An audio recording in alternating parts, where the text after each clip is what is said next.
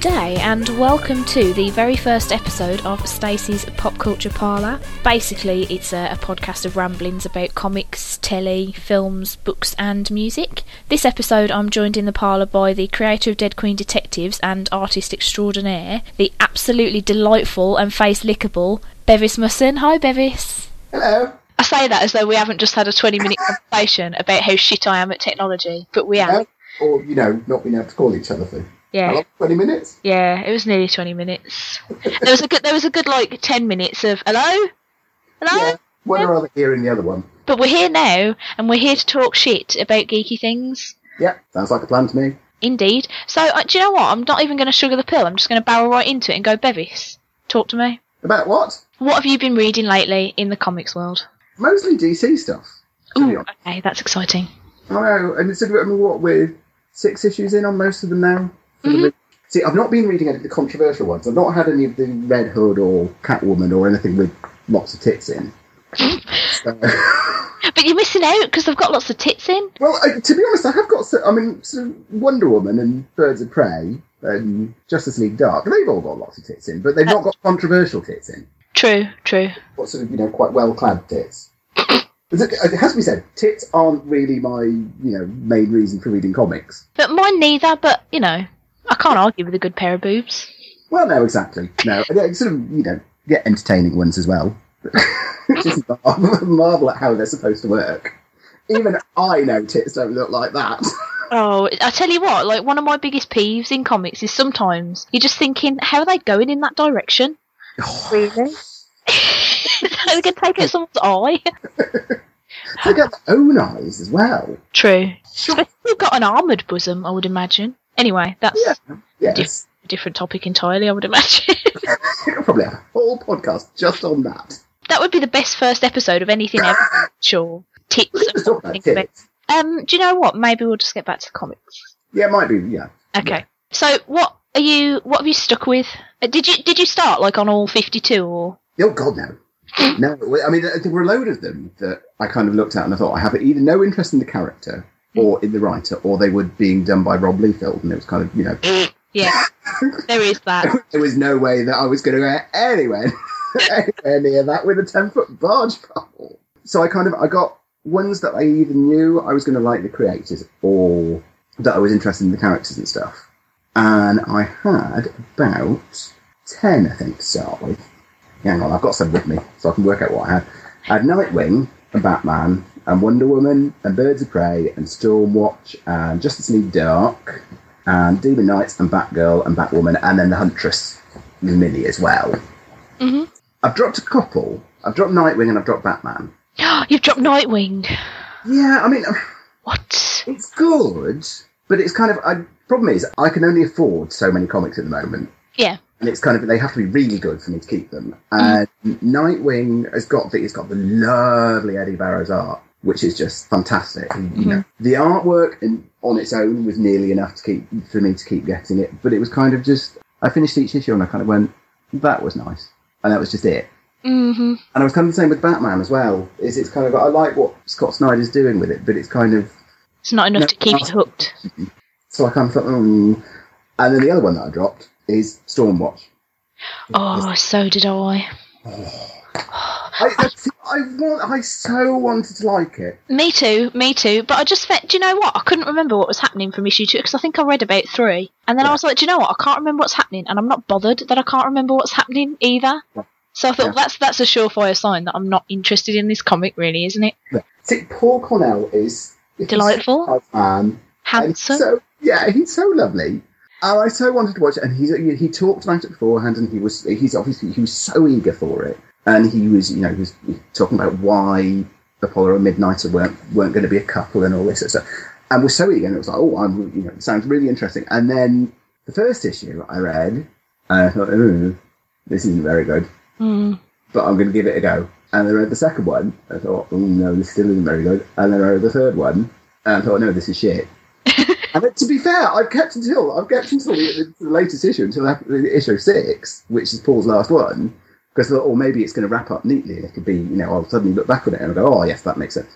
Yeah, still shit. That's such a shame. That was one that I was really excited about, because when they announced that they were going to sort of wipe the slate clean and start again, yeah. I was thinking, okay, we're still getting like 3 Green Lantern titles and a bajillion Batman titles or Gotham-related titles. And I was thinking, do you know what? I want to read something different. And so when they announced like random stuff, like Static Shock and OMAC and Men of War, I was like, do you know what? I'm really excited about these because it's something a little bit different. Yeah, and then it's likely to go under soon, but if they don't, it's something that at least they're trying something new with it, something that's you wouldn't expect. Yeah, yeah. But as it turns out, Men of War, Static Shock and Stormwatch were the first 3 that I dropped. I was so like, do you know what? I was just thinking to myself, I am so going to enjoy these new stories. And then I was a bit taken aback, but do you read the Green Lantern ones at all? No. Green Lantern, again, just character that kind of passes me by. Yeah. I've seen the film. Even Ryan Reynolds couldn't get me to go and see the film. Oh, but his pert buttocks. Anyway, yeah, that's not real. That's the problem. Oh, but still, they're very pert. I don't care if they're real or not. Anyway, reeling back the perviness, just a tiny bit. I was a bit disappointed by the Green Lantern stuff, simply because there has been no reboot to that storyline. So, I've no idea. They've just renumbered it from number 1. But it's the exact same storyline as it was previously, with all the same points and all the same history and all the same characters. Everything is the same, but it's just number 1 now.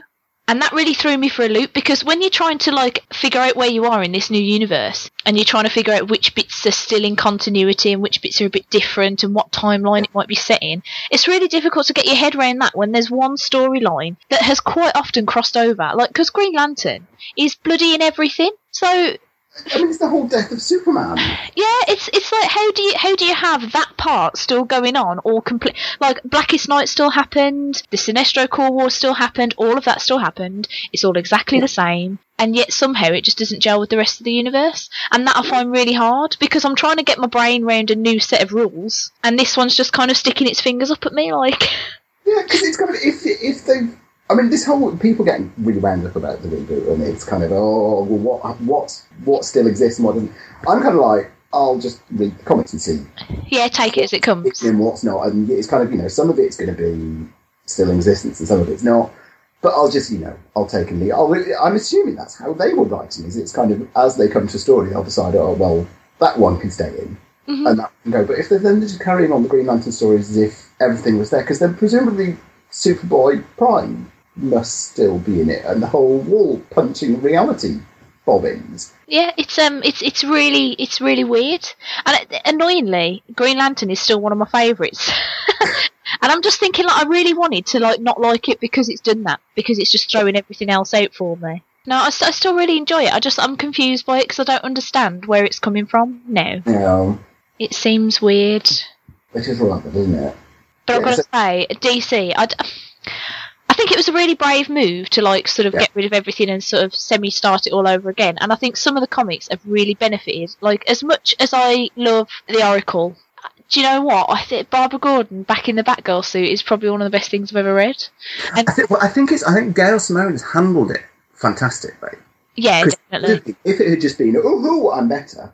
Yeah, but the fact that she still has hang-ups about, oh shit, there's a gun. Oh, what do I do? Yeah, I think she did it really, really well. And to be honest, I'm a bit of a whore for the Batman universe, and I pretty much love everything that's even slightly related to it at the moment. Mm-hmm. So, you know, I was pretty much always going to love that. See, Paul Cornell should just do a Batman comic. I'd be like, yeah, yeah.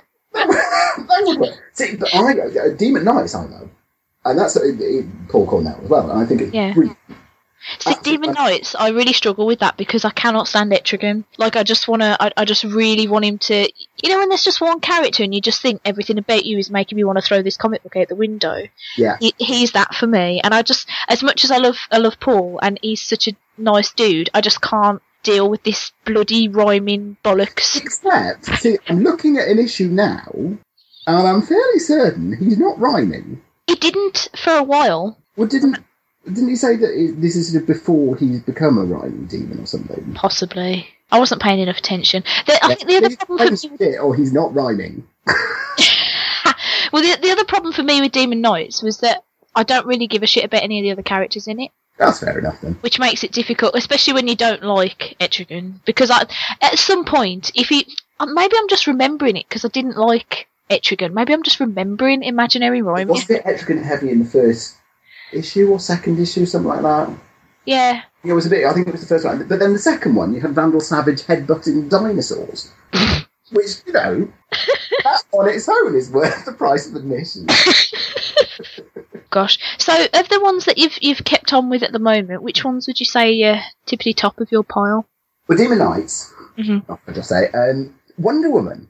I really like. People getting their right knickers in a twist about Wonder Woman, and oh, she's got a father now, and she's got the wrong boots. Actually, no. I'll get this off my chest early. Wonder Woman, I think, is really, really good. The one thing I really can't stand about it is her boots. It's a really petty thing to be bugged by, but they're so ugly. They're fucking awful. So these knee-high blue boots, they just look stupid. And I don't know whether it's the way that Cliff Chiang draws them or what, but they're horrible. Oh dear. See, I love Cliff Chiang's art though. I could look at it all day. Oh, I wasn't sure at first. When they released a couple of the sort of preview pieces, I kind of looked at it and I thought, I'm not sure that's the right thing for Wonder Woman. I think because it's so different from anything that's been on the title before. Yeah. And then the first couple of issues, I was like, actually, I fucking love this. And I think his design stuff is brilliant. The gods are fantastic. Yeah. The way that he draws Wonder Woman, the way that she's sort of, you know, she's fucking huge.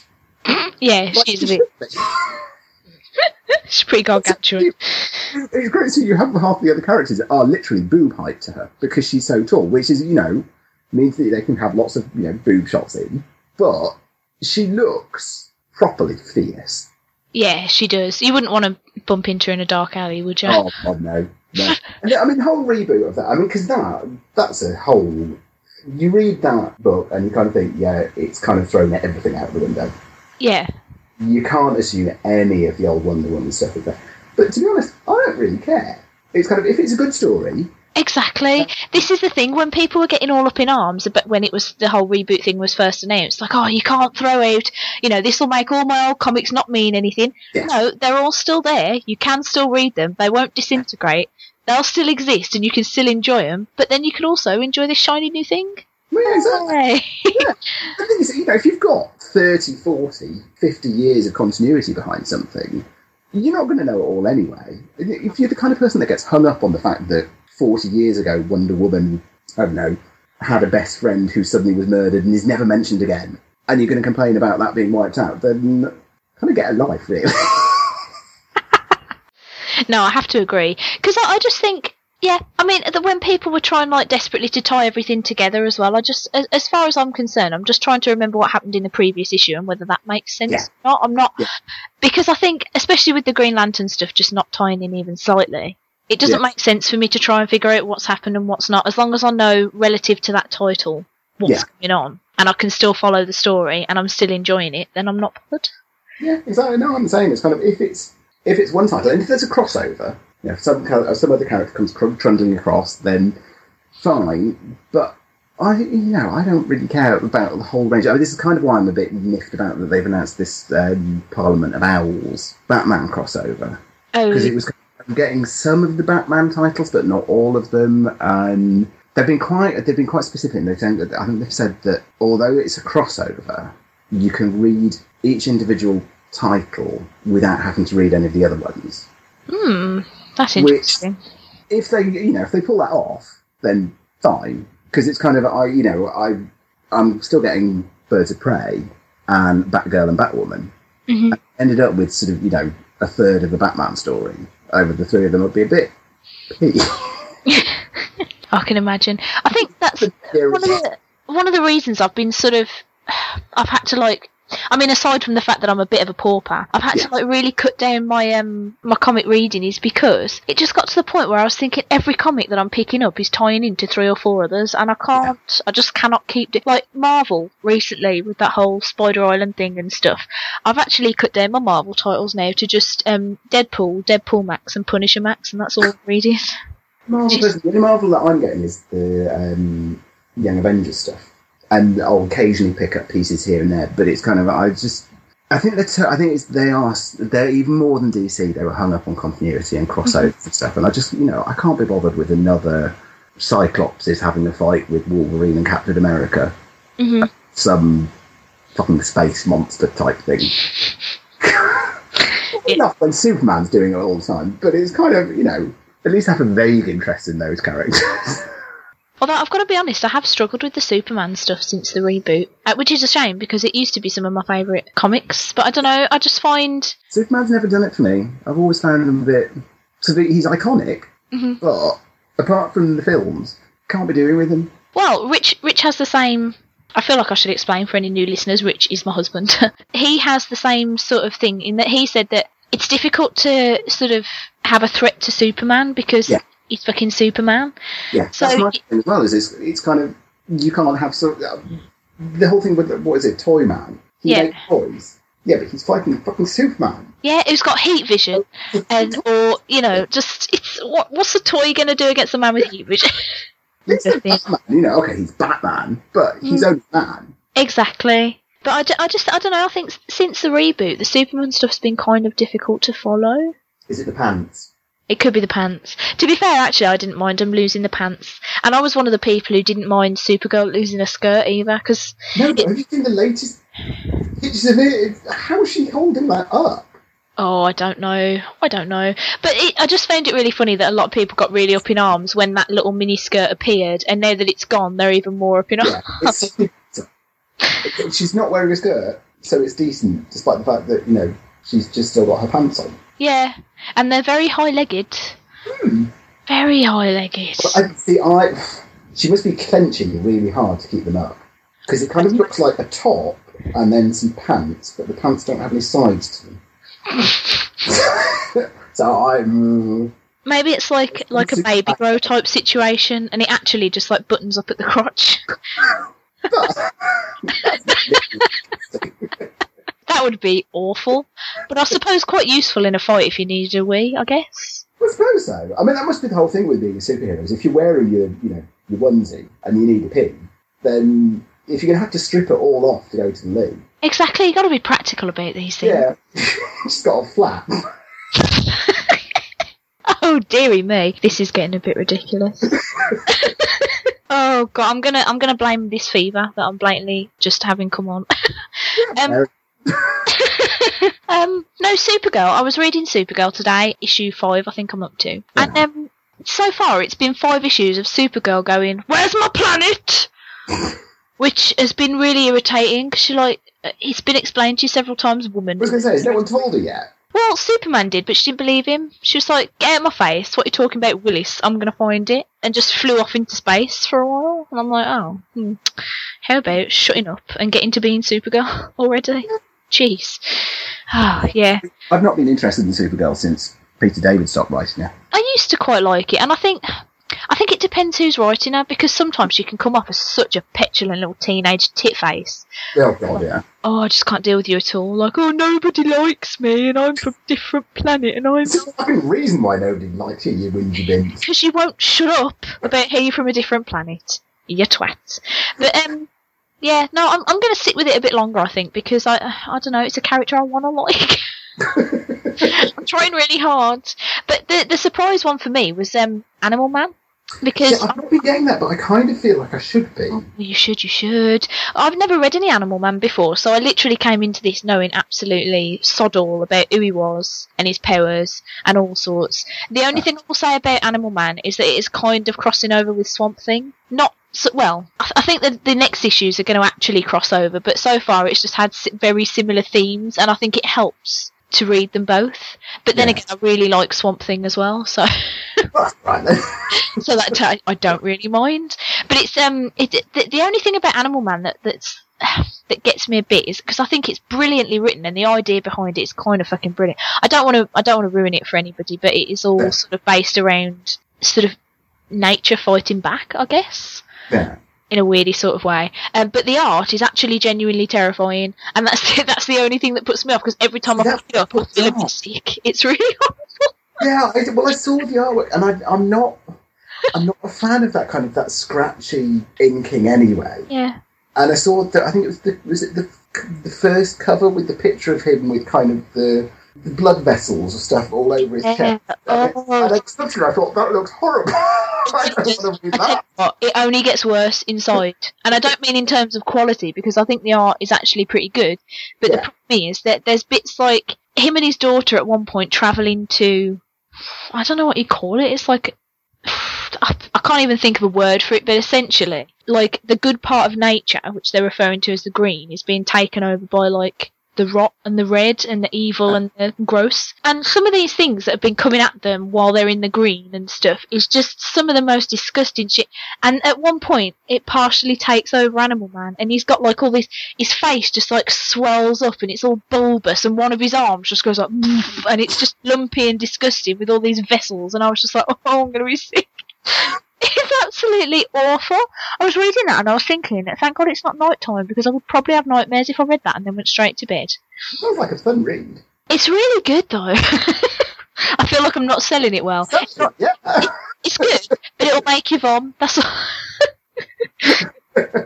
No, it is really good.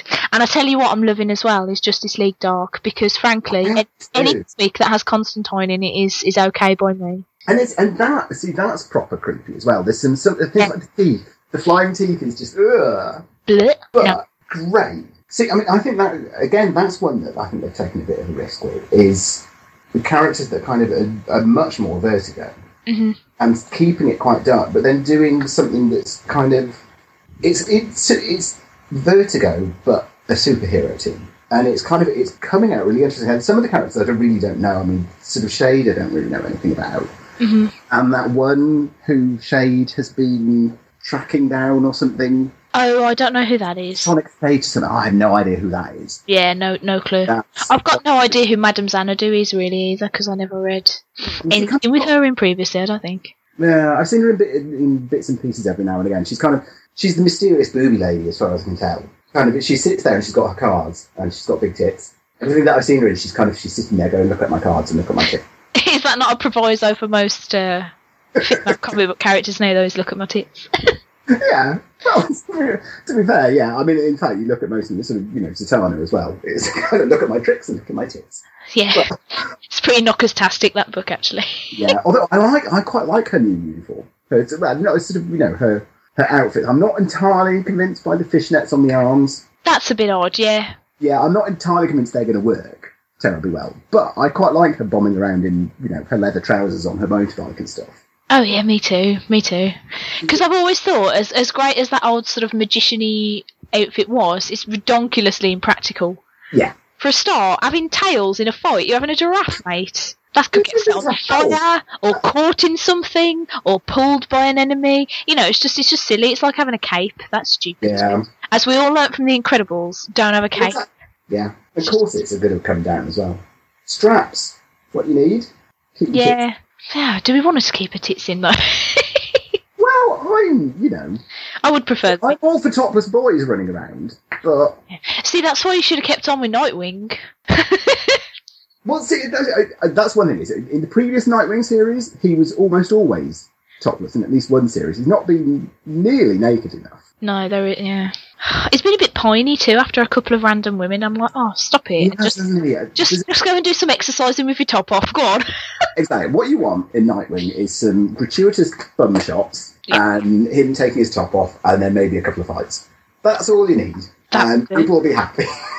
I do really like the story of this, though, to be honest. The whole sort of mysterious dude trying to kill him for being a killer, and you're like, whoa. Yeah, see, I don't know, I just got bored with that really quickly. And then there was the really random voodoo story, which seemed nowhere, which was kind of like, that doesn't seem to fit. That was a bit odd. Like I said, it's not bad, but it just didn't, you know, didn't grab me. Yeah. No. I mean, the only other two that we've not really talked about that I got Batwoman and Birds of Prey. Oh, I love Batwoman. Oh, Batwoman, apart from anything else, is just the prettiest. It's stunning to look at, absolutely stunning. I mean, the only thing I would say is that sometimes I find it difficult to follow the panels. But yeah, there've been a couple of bits where it's I kind of have to reread them. Yeah. Because it's kind of, they're so carefully laid out to look lovely, that occasionally the storytelling is a bit lost. Mm-hmm. But I can forgive that because it's so lovely. Not necessarily what's going on, but look how pretty it is. Oh, it's delightful. It is delightful. Again, it's one of those ones that just seems to carry on.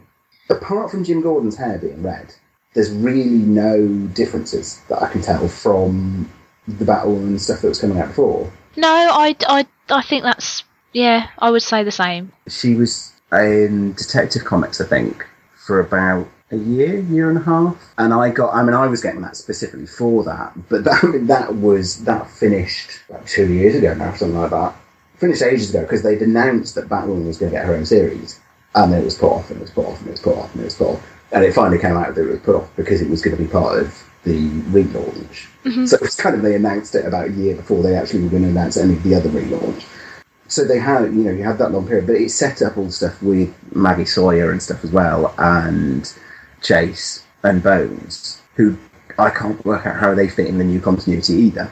But never mind, because it's kind of, I'll just carry on reading Batwoman. And I can't see Batwoman being particularly one that's going to cross over with many other titles, to be honest. No. I mean, unless they do sort of a bonkers, Gotham-y thing. But even then, I mean, she's never... Oh, I don't know. I've given up trying to care. Yeah. I'm just like, do you know what? If I read it and it doesn't make any sense, I'll Wikipedia the rest. Do you know what? If I read it and I suddenly realise I'm missing half a story, I'll find it somewhere. It's fine. Oh, yeah. Yeah. I'm used to that. I mean, anyone who's read comics for any amount of time is going to get to at least one story where they sit there and some guest character comes in and does something. And you know, I have no fucking clue what's going on. Yeah, who are you? What are you about? Yeah. I tell you what got me as well was... I don't know if you read any of it before, but the Legion of Superheroes reboot. I used to love Legion of Superheroes. It just got crap in the last couple of years. I started picking it up because I really enjoyed... There was a crossover, yeah. I think maybe with Action Comics or something a few years ago. I can't really remember because my memory is awful. And I really enjoyed that, and I thought, right, I'm going to start picking it up, and I did. And not long before the reboot, I gave up on it because it was just dull as sin. Yeah. But I picked it up again at the reboot because I thought, you know what, clean slate. But it was pretty much the same, and it really bored me, and I was quite upset by it. Sixth reboot or something, because I started reading it when the original Legion Lost miniseries came out, and that was the post-Zero Hour, and then that went on for a few years and was really good, and I loved it, and virtually everyone else hated it. So I was kind of sat there going, I don't know you hate it, you've got to carry on publishing this, because and then they cancelled it, and they came out with the three-boot, so it was reboot, mm-hmm. And that one was... not quite going back to what it was originally, but wasn't what it had been post-Zero Hour. And I read that, and some people loved it, and I thought, this is crap. So I dropped it. And then I think they rebooted it again, which must have been when it crossed over with Action Comics, and it was effectively going back to what it was before Zero Hour, or possibly before Crisis, one or the other. About two issues, and I went, I can't be doing with this shit. And then they sort of rerouted it again back to pretty much what it was, but with a couple of bits that are different. And it's just kind of like I got to the point where I went, I really don't care anymore. Yeah, I kind of got past the point of caring with them as well. I just think maybe that Legion's something they should just leave alone for a while now. Yeah. Obviously can't do it quite right at the moment, so just leave it alone. But Aquaman, I'm sorry. Aquaman, I know people are saying the new series is fantastic and it's great and it's brilliant, but he talks to fishes. He just swims around in his shiny shirt. Yeah. So I talk to fishes. The only good Aquaman that's ever been was Batman Brave and the Bold. Oh, God, yes. Do you know, when I started reading the reboot of Aquaman, I was really seriously hoping that they'd go for that sort of thing. I love it. I was thinking, wouldn't that be the greatest comic in the world if he was just, like, outrageous every second and we'd all just absolutely love him? Everything else really dark and grim and gritty, proper modern comics, but with Aquaman running around, calling everyone chum. Yeah. Oh, that would have been the greatest thing in the world. I'd have read that, without even blinking, because it'd be so awesome. It'd be brilliant. I don't understand why they keep going back to this sort of almost pompous kind of Aquaman. Yeah. I just think, just give us the fun one. That's the one we want. Yeah. Because I can't stand his missus either, that red-haired bird. What's her name? Mira. Yeah. I can't... I I can't deal with her. She's a bit of a drip and all. Ha, ha, drip. Ha. Anyway, that wasn't even intended. I am just that funny. Did you read Fury of Firestorm? No. Didn't interest me the slightest, even though it was Gail's known. Yeah, see, that was the only reason I picked it up, because I thought, you know what, I didn't like Firestorm as a character much. No. Or really the idea behind it. But I'll give it a bash because it's Gail Simone. And then I read issue 1 and I was like, okay, I'm done with that one then. Gail, I love you, but no. I don't know what it was about, like, that cat. I think it's the idea of that sort of split personality thing going on in his head. I'm just like, do you know what? I am bored of that. Of them, three of them or something. Oh, there was at one point, I think. I don't know. It seemed kind of stupid to me. Because the fact that it was just always them pair bickering, but somehow at the end they'd come together and defeat whatever it was they were trying to defeat, and I'm like, yawn. Yeah, it's not interesting to me at all. No. Yeah, it was one of those ones that I kind of, you know, they announced who was doing it. I thought, well, that might be quite interesting. And then they kind of said a bit more about it, and I thought, like, no, you know what? Not really bothered. No. We've got quite a few like that.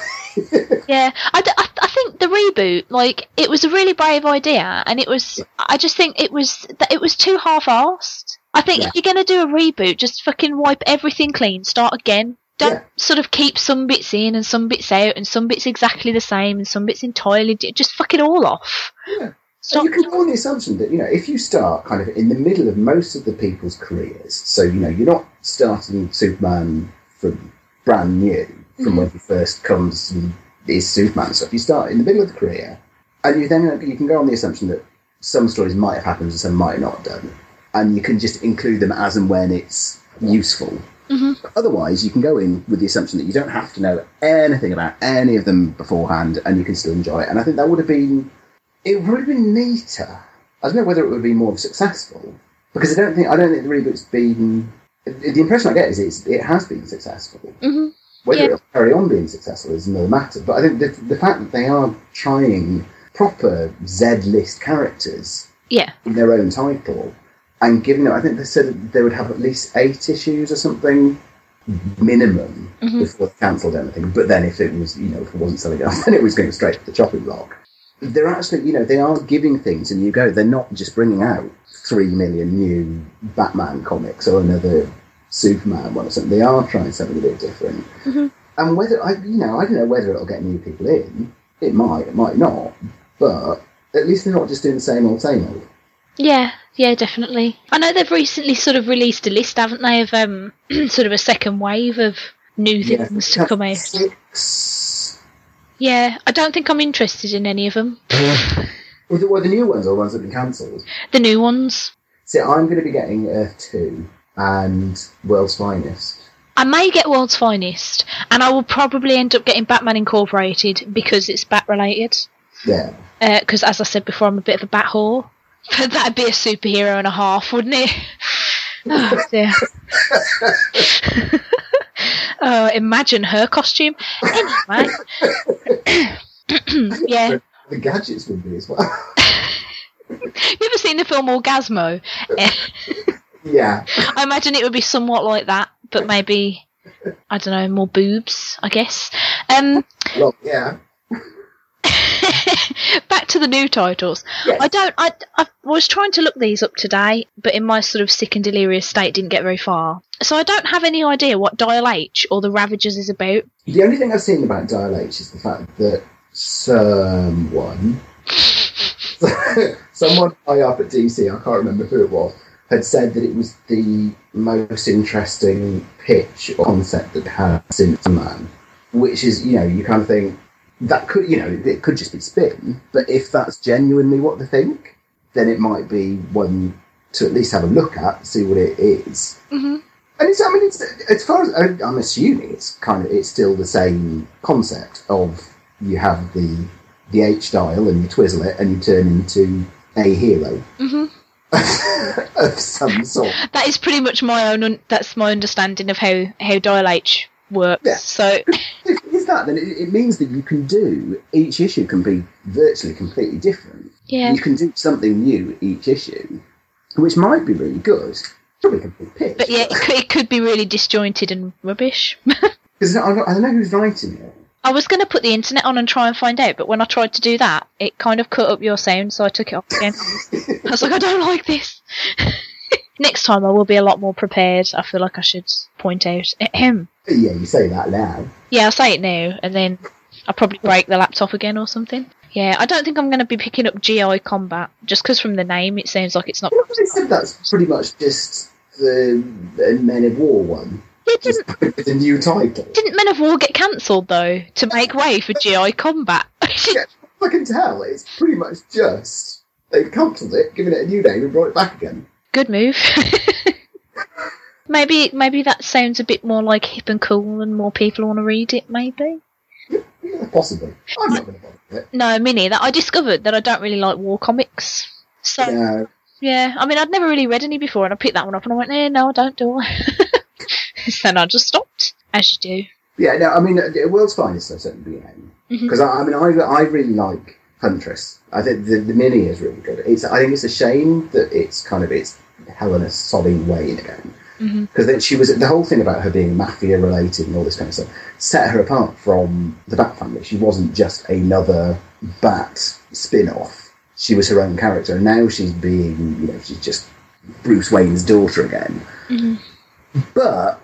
Having said that, it's kind of... They've got George Perez and Kevin Maguire doing rotating story arcs for the artwork, and it's kind of like, with those two, even if the stories aren't great, it's going to look lovely.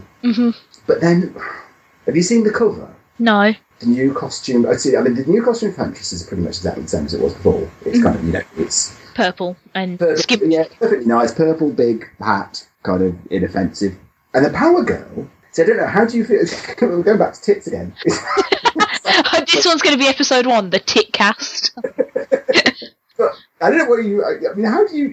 Do you mind the tit window? Not even a little bit. I'm not your average girl is the problem. I don't easily get offended by things like this, because I personally think that showing your knockers isn't necessarily a sign of weakness or show-offliness, or it might just be, hey, look at me, I've got awesome tits. Well, yeah, and I don't necessarily think it's like a good thing for all situations at all times. Yeah. But I think for a woman of power, such as Perigirl, do you know what? She's got it. Fucking flaunt her. As long as they're not going to literally fall out during a fight, because that could get quite dangerous. Yeah. As long as they're well packed in there, she's fine, as far as I'm concerned. I mean, that's it. Sometimes people do the tit window, and it's kind of, it's just ridiculously big. But other times, it's just, it's cleavage, and it's kind of, it's the whole, I think it, I can't remember, it was the most recent series that she had, I think. And there was an issue where she made the point about, it was, it distracted people. So it was a lot easier to beat them up if they were staring at her tits. Fair enough. But the new costume is kind of... They've made it look like the Earth 2 Superman costume. Right. And she's lost the tit window, and she's got kind of this red cloak on that comes round the front with this P really badly worked into it. And it's just... It's not an awful costume, but you kind of look at it and you go... Yeah, can we have the tit window back, please? See, this was the other thing as well. I mean, I don't know if it was ever the official reason, but I remember reading a mini-series where she basically said that the reason the tit window was there, aside from distraction purposes, was because she didn't really feel like she belonged. Yeah. So she didn't feel like she could have the big S and be part of the Superman family, because she kind of isn't, and she never felt like she, fit in there, and that made perfect sense to me. But to have a big sort of P. I mean, obviously the costume has no sort of effect on the story, and it could be a really good story. But I think sometimes if you make things a bit too visually difficult, you're putting people off straight away, aren't you? Because I mean, like I was saying about Animal Man, I mean, if Rich wasn't still reading this, I probably wouldn't be, even though the story is amazing, because the art really freaks me out. Yeah. But the fact is, Rich is getting it, so I might as well read it as well. Yeah, I mean, there have been books that I dropped because the writing's been fantastic, but I couldn't stand the artwork. I think it was like the third issue of Nightwing had it's called. They'd fill-in artist. It wasn't Eddy Barrows. It was the film artist who'd done on Nightwing's previous series. Who'd done a very short run because so many people said, oh my God, this is awful. And as soon as he did the Filoni show, I was kind of like, right, if he's still on the book, I'm gone. Because it's just, it was, oh... I always feel a bit mean if I'm really critical of someone's art. I always feel really mean because they must have been put on the book for a reason. Yeah. Someone must like them. Well, this is the thing, art is entirely subjective, isn't it? And what we might find shit, somebody else might find. It's entirely... I mean, it's like, having said that George Perez on World's Finest will mean that you'll get pretty art, I don't think George Perez is the most fantastic artist in the world ever. I think he's fantastic. Mm-hmm. You can't fault him. But visually... I find him a bit dull sometimes. Yeah. You say that, and people go absolutely ape shit. How do you say that? Because, it's kind of what I think. And sorry. Frank Whiteley, I think it's... Oh, I can't understand Frank Whiteley's artwork. It depends who is drawing. I do like him, but he's just... I look at it and I go, no, it's ugly. Everybody looks like a potato. Yeah. The thing is that with Frank Whiteley is that I really like his backgrounds and his details and his costumes and stuff, and I absolutely love that. But faces, they just look like Mr. Potato Heads to me. I just it's just an unattractive, pudgy-faced piece. I mean, it's weird because he's one of those people that I look at and I think he's not a bad artist. Oh, no. He's a really good artist, but I really don't like his artwork. Mm-hmm. Whereas there are other artists that you look at and you go, no, you're just shit. Yeah. Cough, tray. If you have an artist like that on a book, then I will drop it just because of the art. Because it's kind of like, oh, God, no, I can't be doing it. Really good art will get me to carry on buying an okay book, mm-hmm. whereas bad art will get me to drop a really good book. I'm very shallow. Oh, no, because the thing is, one of the reasons you buy comics instead of books is because you want to see the pretty pictures. Oh, yeah. Otherwise, you would just buy books, and you would just buy novels, and you'd be happy reading those. Because people have argued this to me before when I've said that I will drop a book if the art is bad, even if I'm enjoying the story. Because the point of me having the comic is that it's a combination of the written word and pictures. I just suddenly got... Talking about Animal Man and art and stuff... Mm-hmm. Have you seen that the artist on Animal Man is leaving Animal Man and being moved on to Birds of Prey? What? Which is an interesting switch. Hmm. See, now I'm saying that and I'm suddenly having to... oh, is he? No, I'm sure he is. It was someone that I kind of looked at and I thought, that's an odd move. Yeah. If that's the case, that is weird. Because I think his art definitely... what is the guy's name? It's something weird, isn't it? Like travel or holiday or someone really bizarre. I'm now on the internet. If I suddenly disappear... Okay. Travel Foreman. There you go. I knew it was something slightly bizarre. I wonder who's going to move on to Animal Man then? Because the thing about Foreman's art is that it is very... I think it very much suits, like, the dark stuff. Yeah. Like, if he was swapping onto Swamp Thing, I'd be like, yeah, totally. Yeah. I can see that, But yeah, it just seems a bit of an odd... I mean, he might... I mean, I think they had one page of very early artwork that they released about a week ago.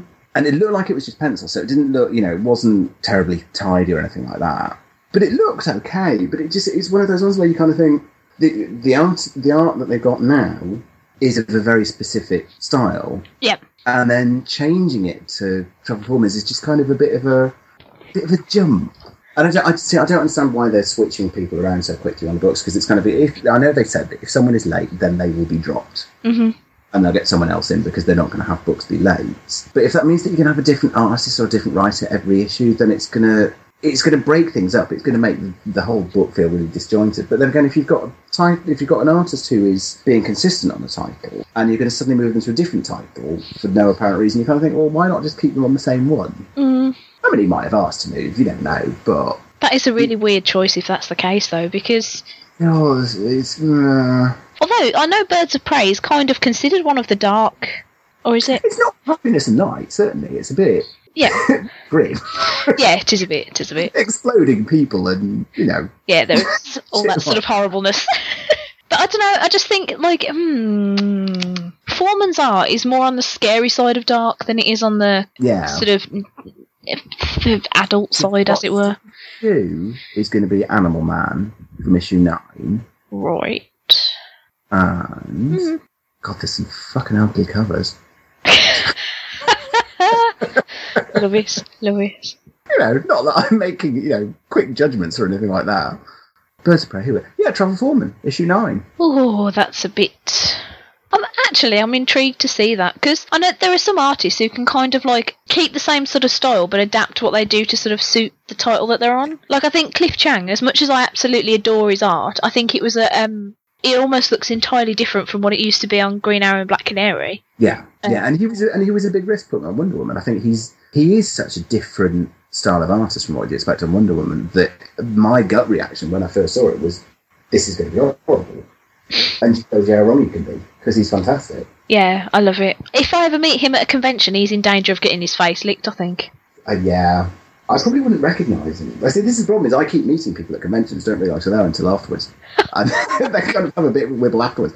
Apart from Leeds, and I went up to Tim Sale and got him to sign a book and kind of squeaked and walked off. Oh gosh, I was so nervous with Tim Sale, it was a bit ridiculous. I couldn't say anything. I kind of walked up and I gave him the, because I'd bought Spider-Man Blue with me for him to sign, and I kind of gave him that and then sort of squeaked out, can I buy one of your art books, please?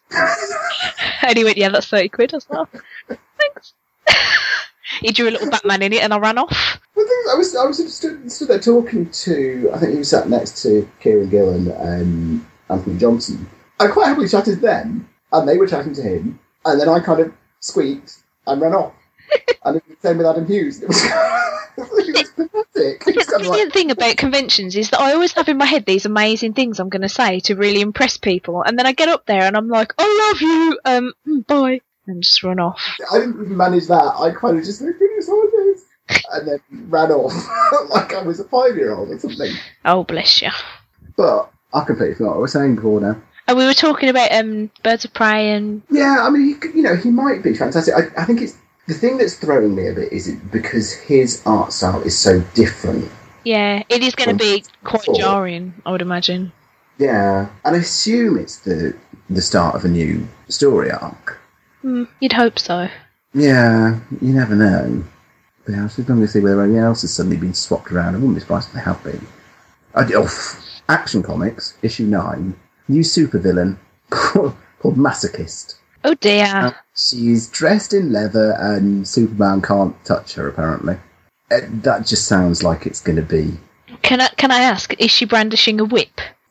She's got a leather jacket, leather trousers, and sort of a crop top saying, hurt me, on it. Oh dear. And sort of really badly shaved head. She appears to have... scars all over her arms, and she's got a chain going from her nose to her ear. I suspect she might have been based on the girl with the dragon tattoo. She looks very, like she might be a bit of a catching. Oh, which her arm's going through Superman's hand, so I assume she's intangible or something. Which is going to be a bit of shit if she's a masochist and no one can hit her. How'd she get those scars? Really frustrated. Oh dear, that would be pretty bad. I always think sometimes, like, I sit there and I think, I don't envy the job of comic writers, because I don't know how you come up with new heroes and villains all the time that aren't just stupid things like Chairman and, that would be the problem, is if I was writing a proper superhero book that came out every month, yeah, you would end up with Chairman. It would be sat there at the table like, looking back like, what the fuck? Oh, gosh. No, Masochist sounds a bit weird, though. It's just a bit, doesn't it? Yeah, I don't know if I like the idea of that. No. I don't know whether it would be worse if it was a man. I bet there'll be uproar that it's a woman, though. Oh, I bet actually... Oh. See, now the thing is, I have this horrible feeling that maybe in the next issue there will be a man, but he'll be called Sadist. That would be kind of brilliant, then, actually. It would be taking Superman in a whole other direction. Yeah, it really would. I'd read it. Well, yeah. Oh, dearie me. I've just noticed how long we've been yammering, so I'm going to wander off the topic of DC now, because I've actually read a comic that was neither DC nor Marvel this week. Does such a thing exist? Hold the phone. And it was a Blue Spear, which is a comics comic. Comics, yeah. Yes, it's by Andy Ewington, and it's got art by Cosmo White. And it is a spin-off from, I don't know if you've ever read The 45? I did, yes. Oh, what an absolutely flipping delightful nugget of awesome. Oh, that fantastic. Oh God! I tell you what, that is the only trade paperback I've got that I've read 5 times, and it's quite sad that I own things like Watchmen and V for Vendetta and all these things that are rated as the best thing in the world, and I've read the 45 5 times.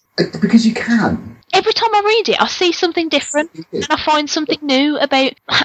For those of you who haven't read it, I don't want to spoil it, but it's basically a collection of interviews. Well, it's set in a universe where superheroes exist, and they are either born with the Super S gene, or they become heroes through some sort of accident, and that's referred to as a second degree. And it is basically a bloke whose missus she's pregnant with their first kid. And he's doing interviews with superheroes and family and friends and whatnot, basically to figure out how to deal with life if it turns out that his kid is a Super S. And this whole sort of conspiracy theory type business just spins out of it. And the comic that I read, Blue Spear, is a spin-off that's based on one of the characters that's mentioned in 45.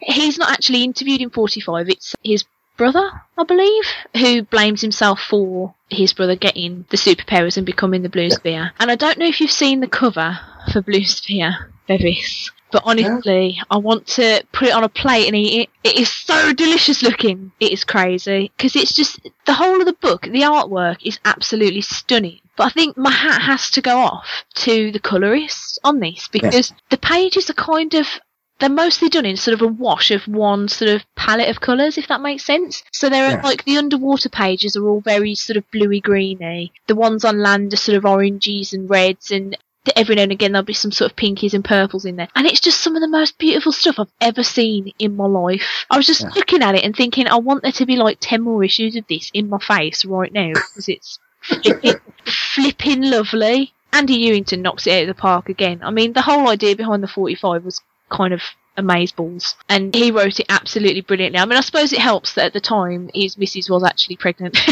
because he did kind of have dad worries on the brain at the time anyway. I mean, not specifically with whether his kid was... Is my baby going to have superpowers? If that's the case, though, I mean, that'd be pretty awesome, but... Quite good, wouldn't it? Yeah, it would. Well, I suppose it depends what power. Yeah, so Blue Spear, I would say... You could potentially pick it up without having read the 45, because they do take the double page spread from 45 and pop it in the front of the comic, so that you've got sort of that knowledge of what's happening. Yeah. But I would say, if you haven't read it already, go and buy the 45 anyway, because A, it's fucking brilliant, and B, there's a sort of themes and ideas and sort of almost a bad guy kind of appearing throughout the book. It's very subtle. And this really expands on it, and so it makes a lot more sense if you've read 45. Yeah. And it's too brilliant for you to not read anyway, so if you haven't read it, do it now, and then buy the Blue Spear, and then make Andy Ewington write lots more issues of it, please. That sounds sensible to me. Oh, it's absolutely... I can't even put into words how fucking beautiful it is to look at. Most of the comic stuff is, though. Yeah. I think the only problem I had was there was one scene where there is a woman who... I mean, she's one of the bad guys anyway, but there's a scene where there are a lot of shots from below through her legs, and she's wearing an incredibly short skirt that's like shorter than her bum, so you can clearly see her pants and the outline of her vagina. And it's like, that is the weirdest choice I've ever seen for a comic in my life. I mean, obviously, you know, it's clothes, so you can't actually see full on vag. Yeah. It's a little bit too close for comfort, I've got to say. And there's kind of no need for it, if that makes sense. I mean, I don't know if they were trying to make a point of, you know, this woman is a bit of a badass and a bit of a twat. Yeah. But at the same time, it just felt a bit I felt a bit dirty. Just looking at those couple of panels. It was a bit jarring to me, but aside from that, everything else about that book was just lickable. I wouldn't lick that page, though, obviously, because it'd be creepy. I'll avoid that page. Yeah. I did. Have you read anything else that you would like to mention, my dear? Not recently. The only thing that I'm sad about, Tiny Titans, is finishing next issue, I think. Oh. Have you read Tiny Titans? I have read it before, yeah. I mean, I stopped getting it around the time me and Rich moved out, because I was like, oh, I've got no money, I better stop buying children's comics. It's not a children's comic. Well, you know what I mean. Theoretically, I did start buying it for Callum, because it was kind of, you know, I wanted him to, you know, he liked comics, but most of the comics that I'm getting were kind of, you know, people being eviscerated and stuff like that, and tits. And, you know, for a 5-year-old, that's really not particularly what you want. So I thought, I'll try something else. So I picked up a couple of issues of Tiny Titans. He's not allowed them. Still make it. And it's one of the few titles that if I dropped everything else, I'd have carried on keeping Tiny Titans because I fucking love it. The last issue, I didn't really understand it. It was all this thing about oranges, and everyone had secret oranges. Right. It was the secret origins, and that's fine. But it was Wonder Girl, I think, had this orange that was flying around, and there were the oranges of the future fighting the super cows or something like that, and it was a bit weird. But great. It's the kind of you look at it and it's so simple, you know, it's drawn really simply, and the stories are all very, very short. It's kind of each issue has a couple of one-page stories and then, you know, a few 4 or 5-page ones, and they kind of tie in together. But they're, you know, they're not really long-form stories at all. But it's great, and I absolutely love it. And they announced that it's finishing with issue 50, which I think is next issue, and then they're replacing it with I think Super Family Adventures, something like that. Right. Which looks similar, but it have things like Robin having all his penguins in the Batcave. The other issue, the best. Do you read Secret Six, or did you read Secret Six? I did, yes. They had an issue where they were playing football against the mini Secret Six. It was the weirdest thing ever, because you had this Tiny Titan scandal and Jeanette and Bane. Oh. And Ragdoll, and it's kind of Ragdoll, little Tiny Titan Ragdoll. But that was the cutest thing ever. Oh, it was brilliant! It was the Birds of Prey against Secret Six, but it was Tiny Titans, and they were playing football, and it was so wonderful that it was kind of, this is what comics should be about. You know, I want my comics where people are being eviscerated. There's lots of tits and stuff, but I also want ones where you have psychotic killers playing football. Who doesn't? I mean, for a while I was reading Tiny Titans and the Brave and the Bold comic, which Brave and the Bold one I didn't like as much. I was disappointed with. I think that the reason I was disappointed with that was because I was expecting it to be sort of exactly the same as the cartoon show, and it wasn't. And the cartoon show was brilliant. So problems with Batmite. Do you know? I don't think I've ever watched the one with Batmite. But I think it's because I hate Batmite and I've probably just avoided it. I think anything that involves Plastic Man has got my vote because I love him. I love Plastic Man, and I'm sad that he hasn't appeared in anything so far in the reboot because he's amazing. I think people don't know how to write him, though. And they're trying too hard. And sort of, I'm going to be wacky and hilarious, and it's kind of usually just comes across as being a bit shit. Yeah, there is that. And he does tend to get melted a lot. Yeah. Or sort of, you know, pinged across the universe. Yeah. Like, super strong, you can't, yeah. I love him though. I think he's brilliant. Yeah. I've got a Plastic Man on my mantelpiece. So grown up I am. Not wrong with that. Indeed. I think I need to watch more of The Brave and the Bold because I wasn't watching it in order. And then me and Rich decided we were going to start watching it in order. But then we found out that there was going to be a Music Man episode with Neil Patrick Harris, who we both absolutely adore. So we skipped ahead. Music Man's one. Oh, I love the Music Man one. Oh, gosh. It is so good. So good. Neil Patrick Harris, right, is a guy who I want to marry him, and I don't know which one. Intensely irritating. He's the kind of person that I want to hate, and I really, really don't. I think he's wonderful. He's such he's such a delight. And I don't know if you watch How I Met Your Mother, but I mean, I absolutely adore him in that. He's just so... Yeah. And he's just such a twat in it. Like, he's the kind of character, if you knew him in real life, he would never have friends because he's a bit of a douche. But he's just... he's an absolutely charming douche. He's what he is. I just love him. Absolutely love him. Yeah, no, watching it in order isn't really... doesn't matter. I mean, there's kind of the continuing storylines through it. There's kind of...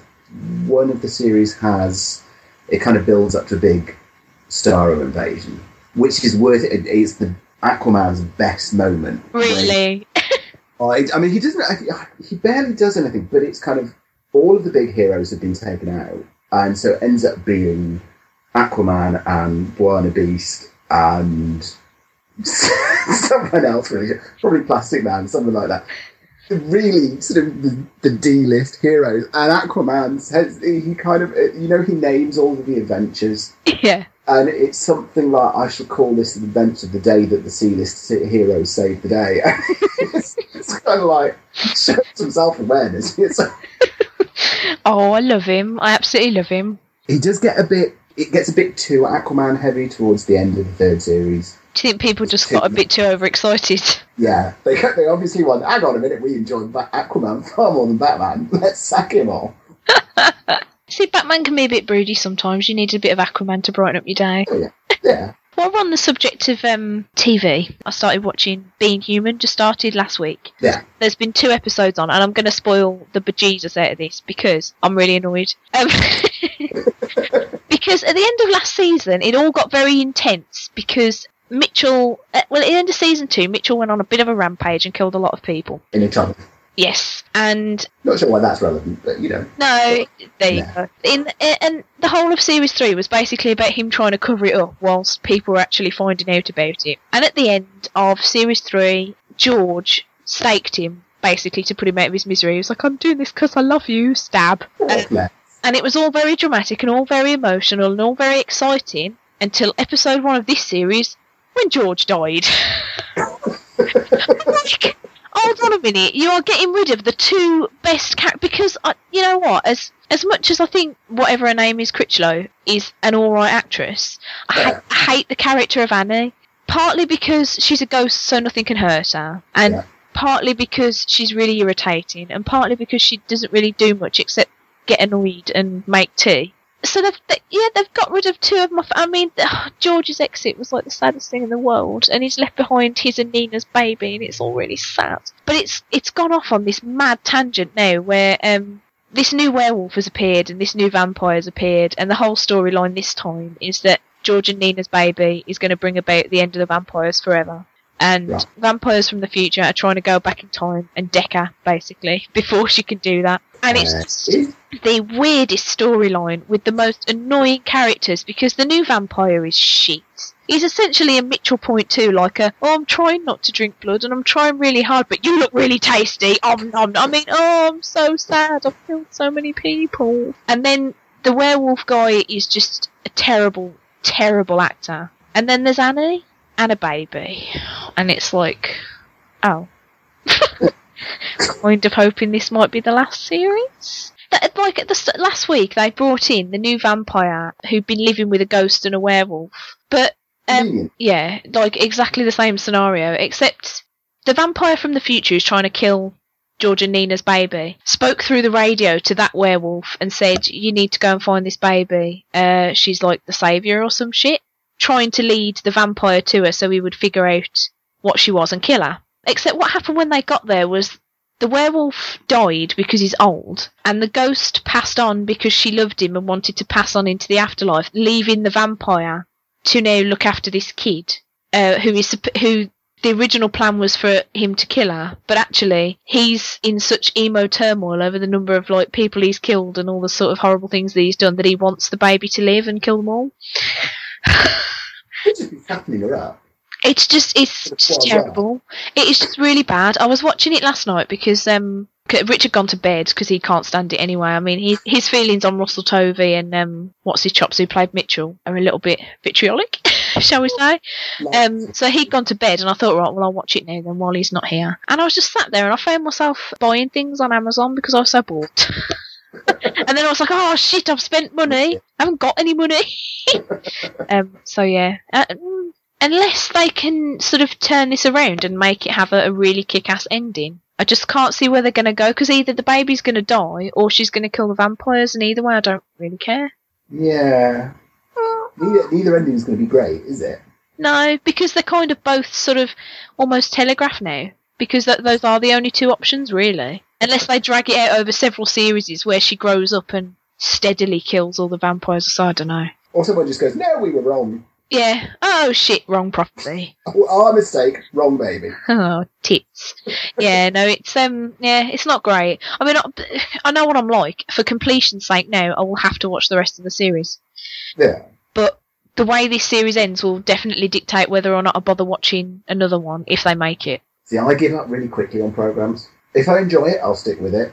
Mm. But as soon as it's sort of, you know, two episodes where I'm not really interested... Yeah. See, I just have to know. Done. I just have to know. I mean, I started watching American Horror Story, and I got 3 episodes in before I went, when does this stop being garbage? But then every week I'd read... To be fair, I did watch that because I was kind of like, it can't get worse, sure. It just gets steadily worse and worse. And there was a time when I was almost going to come back to watching it because I found out that, I don't know his name, but the guy who plays Cam in Modern Family, who I absolutely love, was going to be in it. And I was like, oh, I have to watch this because he's delightful. He was Cam. He was straight, but he was exactly the same character. Yeah. I still find it funny that he's actually straight, you know. When I watch Modern Family, him and Mitchell in that, it's, if you were looking at both of them and you said one of these is straight in real life, you would say Mitchell, wouldn't you? Oh, yeah. Cam is just ridiculous, but I love him. But yeah, even that didn't entice me back into it because I was reading plot synopses on Wikipedia and I was like, is this actually what happens? They don't do it justice. I kept sort of like every episode I watched. I thought, no, I'm not going to watch it because it's awful, and I'll just get irritated by how awful it is, and then I get sucked in because it was kind of like, this is even worse than I thought. But it had, I mean, it had really good people in it would pop up. You know, you had Zachary Quinto popped up and Jessica Lange popped up. Yeah. And it's kind of you kind of think, well, they can't, you know, it can't be all bad if they're in it. And then there was the main woman who was about 3 million years old but was pregnant. I don't think she really was 3 million years old, but she didn't look young enough to be pregnant. No. And she, this lady who had sex with a man in a gimp mask, not knowing entirely who it was. Yeah, but he was a ghost. Yeah, see, this is the thing I found funny. I said to Rich, if somebody appeared in my bedroom and I hadn't, like, discussed prior an interest in having sex with a man in a gimp suit... never have sex with him because he could be a fucking complete stranger, let alone a ghost. I mean, and it turned out, you know, the whole thing. I mean, did you watch any of the last couple of episodes? No, because I think Rich told me essentially what happened at the end, and I was like, I can't bring myself to even look at it anymore. The boyfriend of the girl, the daughter, who had committed suicide but didn't realise. Her boyfriend, who was the one who'd gone on a killing spree and killed all the kids in school, and Zachary Quinto and his boyfriend, who was the one in the gimp mask, except he wasn't because that was the guy with the face. Anyway, that boy had raped the girl's mother and got her pregnant because the wife of the doctor wanted a baby or some such shit. Right. And I kind of sat there and I went, and one of the babies was the ghost's baby, and the other baby was the tedious man's baby. And the tedious man's baby died, or something, and then Jessica Lange ran off with the ghost baby who didn't die. Right. Because from what Rich was telling me as well, essentially, everybody died in the last episode, and then and its next series is just going to be a whole new like set of people in that house being ridiculous. Well, I don't even know if it's the same house. Oh. I get the impression that it's a completely different house. It's an entirely different story. The only connection is it's got the same title. Because the thing was, I was watching it, and I mean, I watched the first episode and the little bit before the credits with the twin boys in that house. Yeah. It's really creepy, and I thought, oh shit, because I was in the house on my own watching it, and I've got a very overactive imagination, and I was like, oh no, I'm frightening myself a little bit here, this is actually quite scary. And then I watched the rest of the episode, and I was like, do you know what? I'm not frightened anymore, it's kind of shit. Yeah, it was just kind of, they threw everything at the screen. Yeah. It was kind of, this isn't... And everybody got, like, killed or something in that house. And yeah. It was just like, I understand that you're making the house haunted and creepy and possessed or whatever, but not everybody needs to die for me to realise that this is a scary house. Yeah. I'm aware it's a scary house, thanks very much. Yeah, it should have been sort of building creeping dread, and it kind of was just dreadful. Yeah, it was just like, blah, everyone's dead, look at this. You're like, oh, shit, what? Oh, I don't know. It didn't help that the two lead actors were just the most awful people. It was so boring. So boring. I was just, as soon as the wife came on screen, I wanted one of the ghosts to murder her, but then I thought, no, but then she'll be hanging around for the whole rest of the series as well, moping because she's dead. Yeah, there is that. Because I thought some of the episodes had some pretty good ideas in, like when there were those three mental people who wanted to reenact a murder from back in the day in that house. I was like, oh, that's actually a really creepy. Imagine if people are really like that. But then it all just went mental. There was some really creepy ideas. I mean, the sort of the first flashback bit to the doctor who was doing the abortions in the basement. Mm-hmm. And the first few flashbacks of that, with it building up and their arguments and stuff, and you kind of go, oh, how is it going to end? They were really good, but then it was intercut with modern stuff that was just dull. And I didn't care about any of the characters, and it was kind of...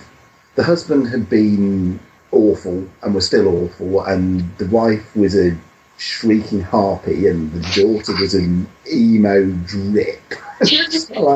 I want to connect with someone. Yeah, I couldn't deal with it at all. I just thought it was, just one of the worst things I've ever seen, possibly. I'm quite amazed that I stuck with it for 3 whole episodes.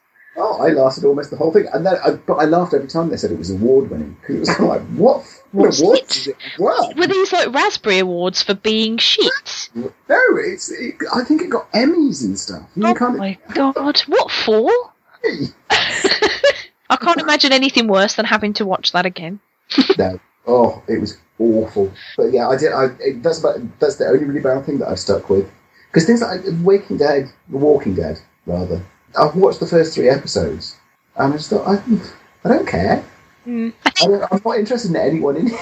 I think The Walking Dead is an acquired taste because I find it quite refreshing that it doesn't focus on the zombies and the running around and the shooting and the surviving. So much as it does almost realistic kind of survival, like, shit, where are we going to get clean water from if this zombie corpse is in our stream? And maybe I should have stuck with it a bit longer, because the first few episodes it was just running around and... Yeah, the thing was, the first series, I wouldn't recommend you watch, to be honest, because it the first couple of episodes were very much that. And then the last few strayed so far from the book and had a plot, like a whole plot line that was just awful. And it bore no relevance to what happened. And I understand that at the time they didn't know they had a series 2, so they kind of had to have a sort of ending. Yeah. They were filming it, which was fine. Except that now it has literally no relevance, because what happened was, at the latter half of the first series, is they all decide to go down to is it the CDC where they do all those like experiments on figure out cures for things? They go down to there and they manage to break in, and there's just one person left in there who's basically saying, we haven't got the resources or the manpower to figure anything out now, and I am basically just surviving, living on the food that was left here and the fact that this is a really secure building. Yeah. But of course, because they've got in and whatever, the security breaches and blah. And then it ends up... because they're all trying to figure out a reason for why the whole zombie virus occurred, which I didn't like, because I quite like the fact that you don't know in the books. Yeah, I'm not bothered about why the zombies are there. Yeah, I just know that they are, and I don't want to have them eat my face. Like, that's that's all I need to know. That's fine. But they end up leaving the CDC because the person there decides to set it to self-destruct, because he's like, do you know what? Fuck it, I'm gonna get eaten. And Andrea wants to stay and die because she's had enough trying to survive. She is the sort of mopey, blonde-haired lady who is a bit grumpy. And I think her sister died in an earlier episode. I don't know if you would... Oh, I think another one, yes. Yeah, she decided she got nothing left to live for and she was sick of running and blah, blah, blah. And the old bloke, Dale, decided to save her.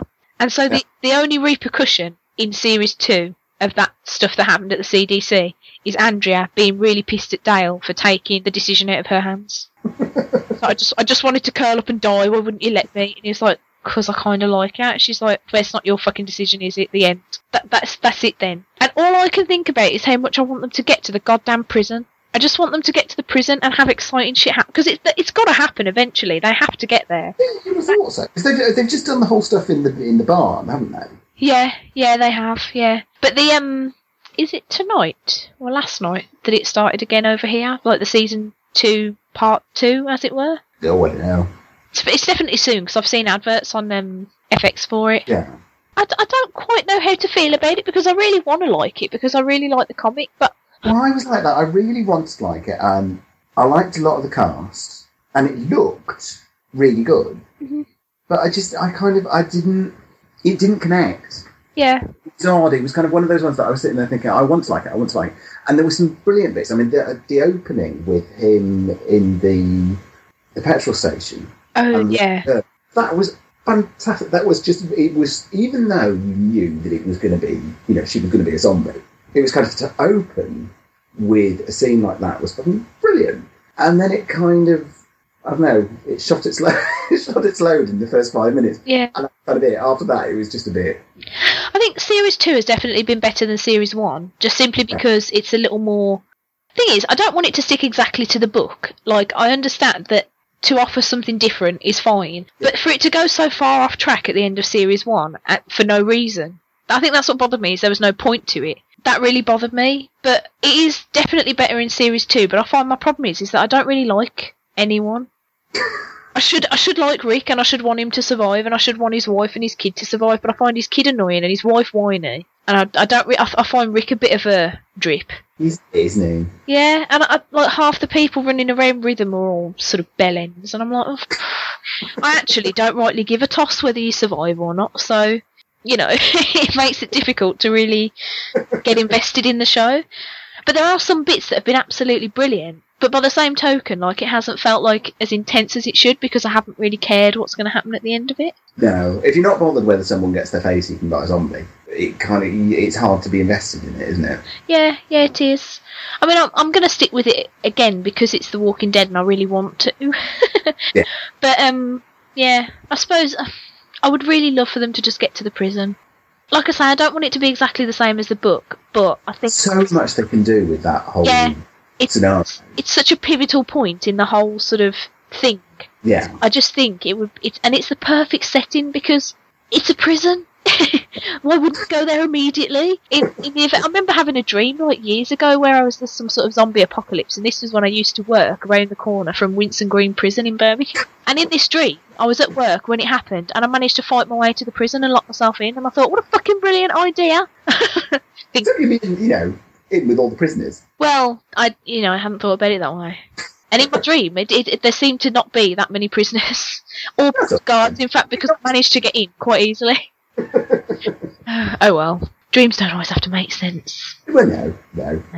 But yeah, I think actually, in terms of TV, that's pretty much all I'm like really invested in at the moment, because I'm still addicted to House and Hugh Laurie being brilliant. They ain't never done it for me either.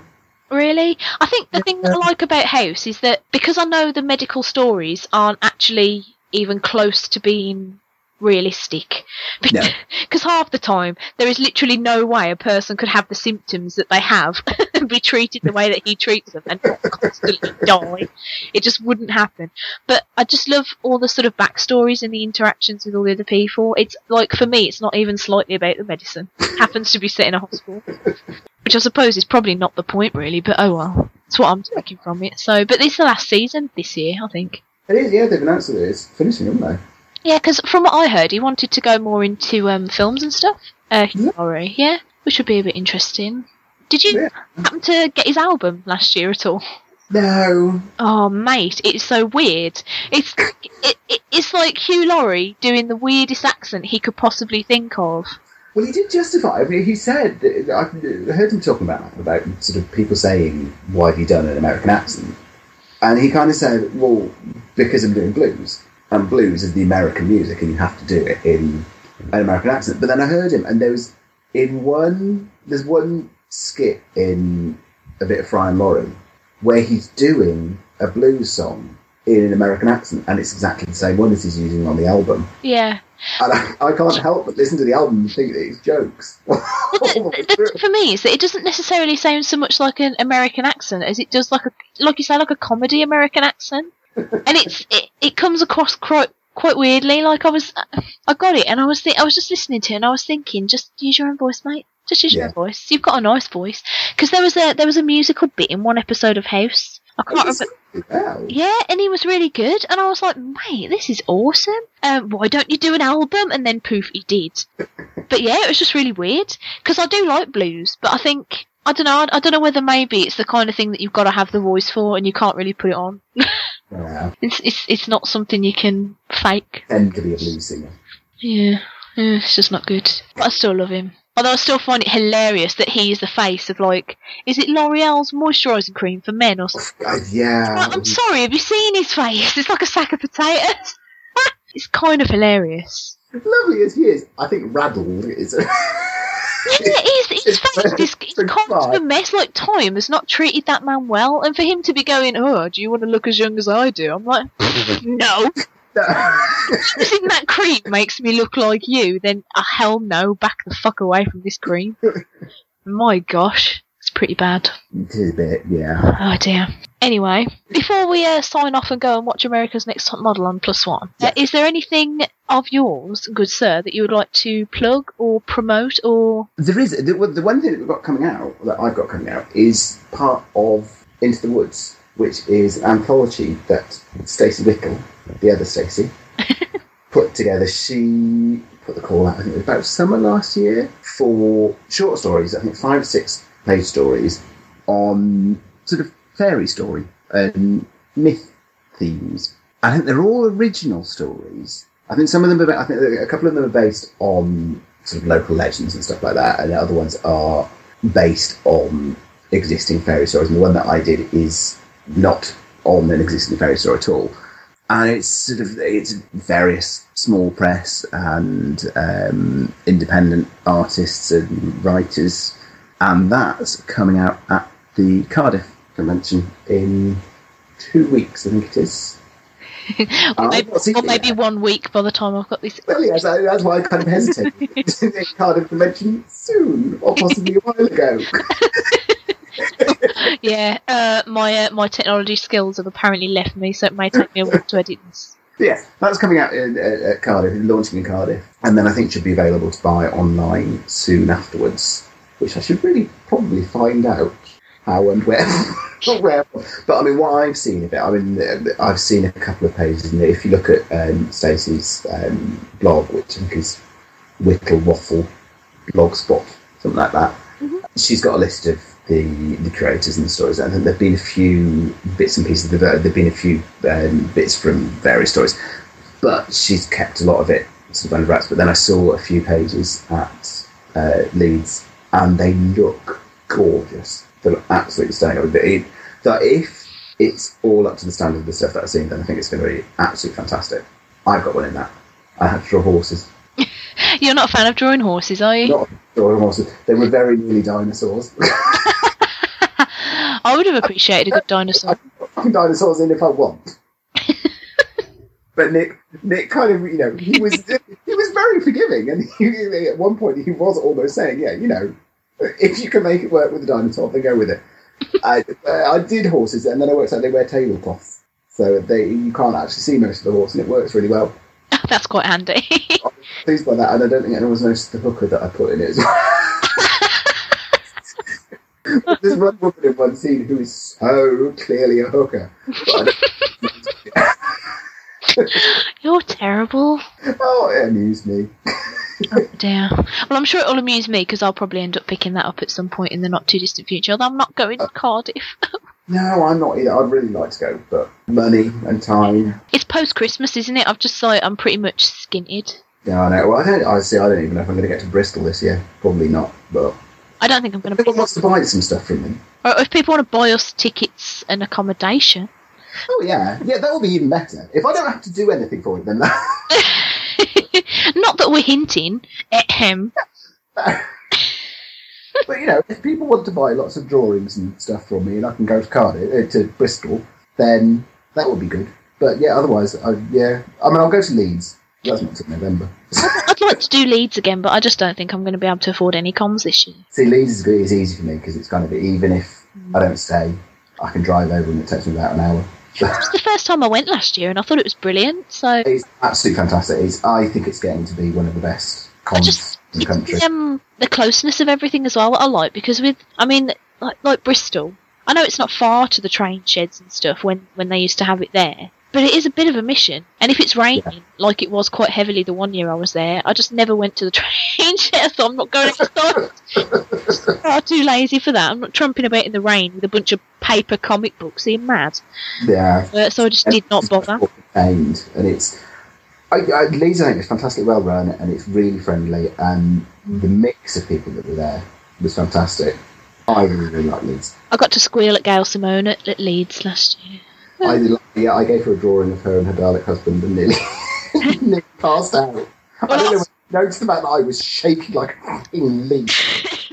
Oh, bless you. I got overexcited by the fact that she thought my shoes were really nice, because I was wearing a pair of Converse that had the Justice League on one foot and then a load of supervillains on the other foot. Yeah. She was like, oh, your shoes are amazing. And I was like, thanks!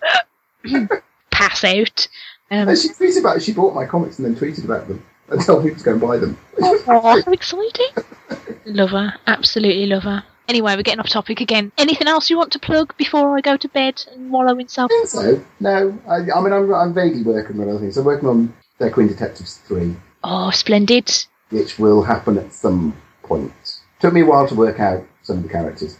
I got very overexcited when you posted your corporate school / Dead Queen Detectives sort of crossover madness. That was Lee Grice's fault, that one. I just love corporate school. Anyone who can get away with running around saying things like ball bags for no real reason is fine by me. Imagine what it's like to live in his brain. Scary place. It wouldn't though. It'd be covered in like cotton candy and ball bags. That'd be... I think that's what it's like in there. Images I've ever heard. So it's just like a padded room that's padded with candy floss and candy. Yeah. I would imagine anyway. I mean, you know, if Jamie wants to argue that with me, he can, but that's what I reckon goes on in there. Anyway, I'm going to go now because I'm about to have another massive coffee fit. So, yeah, it was absolutely delightful to have you on my first episode, Bevy. My pleasure. Hopefully everyone doesn't hate it. No, that would be good. That would be really good. First and last episode. Oh, well, we had a good run. Anyway. That was episode 1 of Stacey's Pop Culture Parlour. Thank you so much for listening. And if you like what you heard, or if you'd like to join me in the parlour for a future episode, you will have to provide your own tea and cake, I'm afraid. Just drop me a line at staceysparlour@gmail.com, or you can get in touch with me on Twitter. I'm on there as StaceBobT with a capital S and a capital T. Again, thanks for listening, and I'll see you next month for episode 2. I'm having a 19-hour Harry Potter marathon on Friday. I don't know why I'm doing it myself. Well, Rich and his friend Paul decided they wanted to do it because they actually quite like the films. But I never liked any of the films except bits of the 6th one and bits of the last one. But for some reason I decided it would be a good idea to use the remaining annual leave that I have for this year to take a day off and do a marathon of all the films. Yeah, maybe not the best plan. I might not survive this one. There may never be an episode 2 because I've killed myself.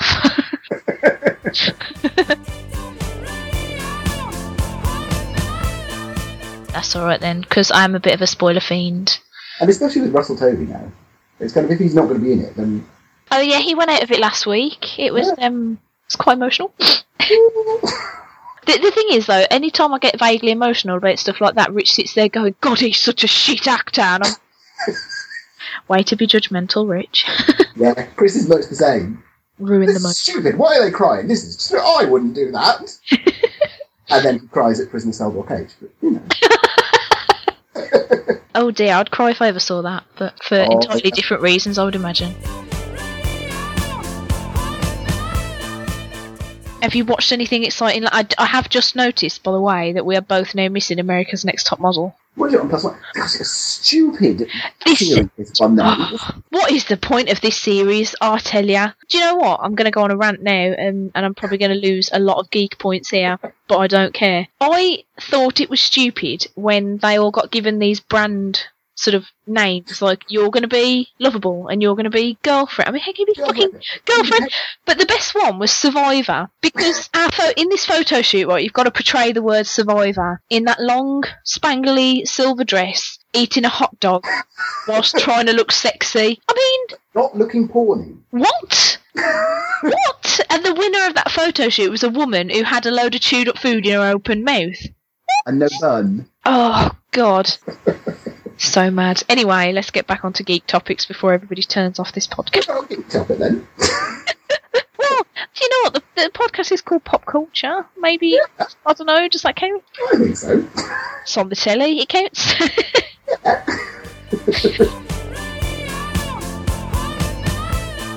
Right, I'm going. That was the first episode of Stacey's Pop Culture Parlour. I hope you all enjoyed it and had a nice cup of tea and a slice of Batberg while you listened. I reckon that go down quite nicely. Oh, yeah.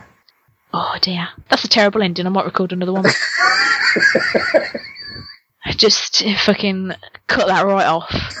Just play it right off like a tumour. Yeah, I'm blatantly going to re-record that tomorrow. I might record a better intro as well, where I don't just surprise you by going, Bevy, say some words. Yeah, but then you have to edit in me to just sound startled by you giving a proper introduction. That is true. That will look a bit bananas. I'll see what I can do. Pad out a little bit. Yeah.